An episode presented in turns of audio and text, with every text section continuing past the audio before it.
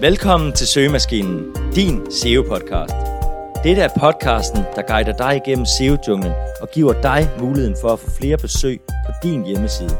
Du får herved den nødvendige viden om søgemaskineoptimering, så du kan rangere bedre på Google.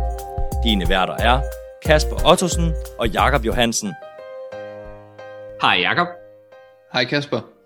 I dag skal vi snakke om Google Trends. Det er et tool, som jeg personligt selv har undervurderet og brugt alt for lidt. I dette afsnit skal vi snakke om, hvordan Google Trends fungerer, og hvad du kan bruge dette tool til. Vi kommer med syv eksempler på, hvornår det kan være smart at bruge Google Trends. Men lad os kaste os ud i det.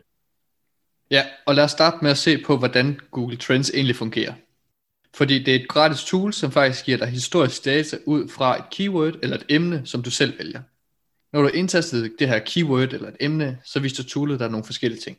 Det viser dig blandt andet en graf over populariteten på det keyword, som du har indtastet. Her er det vigtigt at nævne, at tallet i grafen ikke repræsenterer en søgevolumen som i andre keyword tools, men det viser dig en relativ popularitet fra 0 til 100, hvor den højeste popularitet altså er 100, og den laveste er 0 i en given periode. Du kan se data faktisk helt tilbage fra 2004, og dermed få en rigtig god idé om, hvordan et ord trender og har trendet. Du har mulighed for at sortere efter land, filtrere efter dato, opdele i flere kategorier, opdele efter typer af søgninger, f.eks. web, image, YouTube osv. En af de bedste ting ved den her graf, det er, at du kan indsætte flere forskellige keywords og sammenligne, hvor populære de er i forhold til hinanden. Toolet det giver dig også mulighed for at se, hvor det trender, så du kan sammenligne både lande, regioner og byer. Derudover giver det dig også en liste over relaterede emner, som de samme brugere også har søgt på, og relaterede søgninger, de samme brugere også har søgt på. Inden vi går i gang med de forskellige eksempler, så skal vi lige komme ind på, hvornår i dit SEO-arbejde du skal bruge Google Trends. Google Trends er typisk et værktøj, du bruger, når du skal finde ud af, hvilke emner du skal bruge din tid på at arbejde med. Det kan for eksempel være, hvis du vil lave din egen hjemmeside. Så vil det være rart at vide, om det emne, din side skal handle om, er i vækst eller faldende. Det kan også være, at du har en hjemmeside og overvejer at skrive om et nyt emne. Så vil det også være smart at tjekke det ud inden. Grundlæggende bruger man toolet, hvis man skal finde nye, trendy emner, eller hvis man har et emne, man gerne vil analysere, om det er godt på lang sigt. Især hvis du arbejder i en niche, som udvikler sig utrolig hurtigt, så er det relevant at have styr på keywords, der bliver vigtige i fremtiden.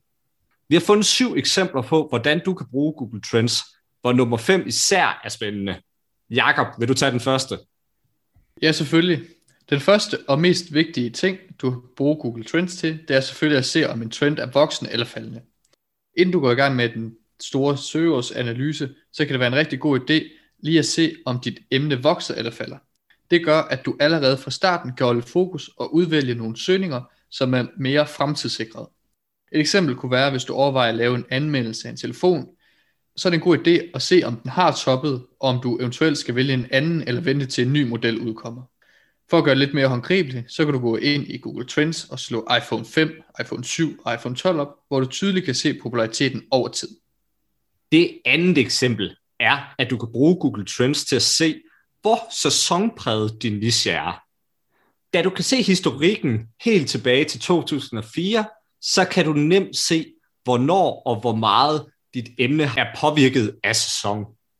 Et eksempel kunne være, at du ville starte en ski-hjemmeside. Her viser toolet, at ski er meget sæsonpræget i Danmark.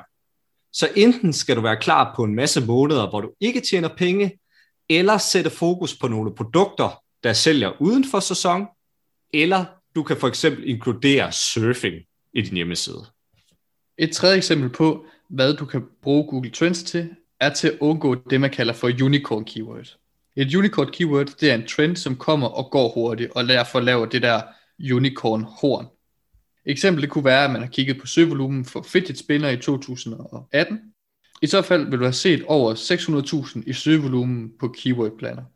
Men hvis man kigger ind i Google Trends, så kunne man se, at det søgeord for længst har toppet og nærmest ikke eksisterer i dag.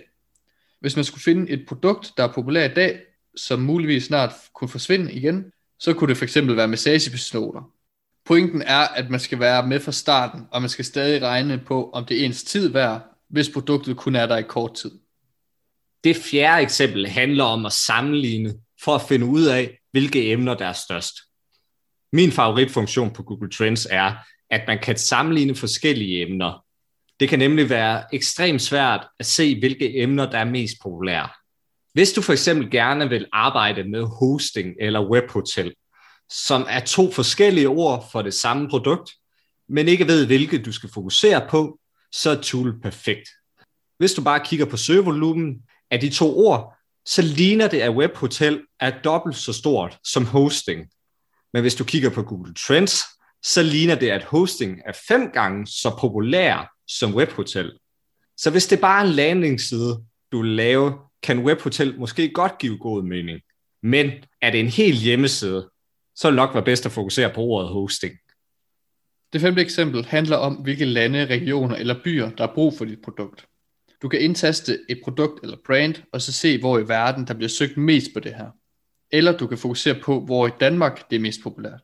Hvis du for eksempel indtaster et brand, der sælger i udlandet, så vil man kunne se, hvilke lande, hvor brandet er populært.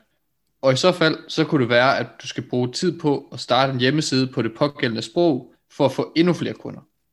Man kan også indtaste sin konkurrenters brand og se, hvor de gør det godt.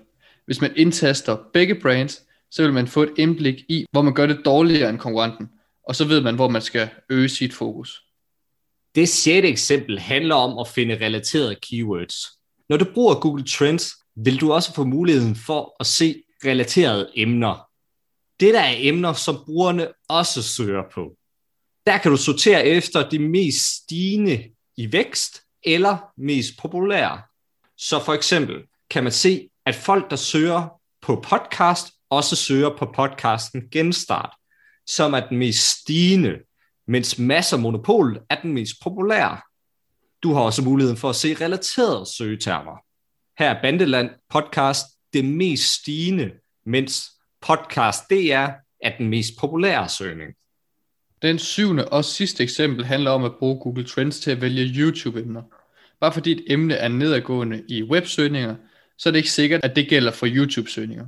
For eksempel vil man kunne se, at tutorials er nedgående i websøgninger, men opadgående på YouTube, hvilket giver god mening, da YouTube er et bedre format, de her tutorials.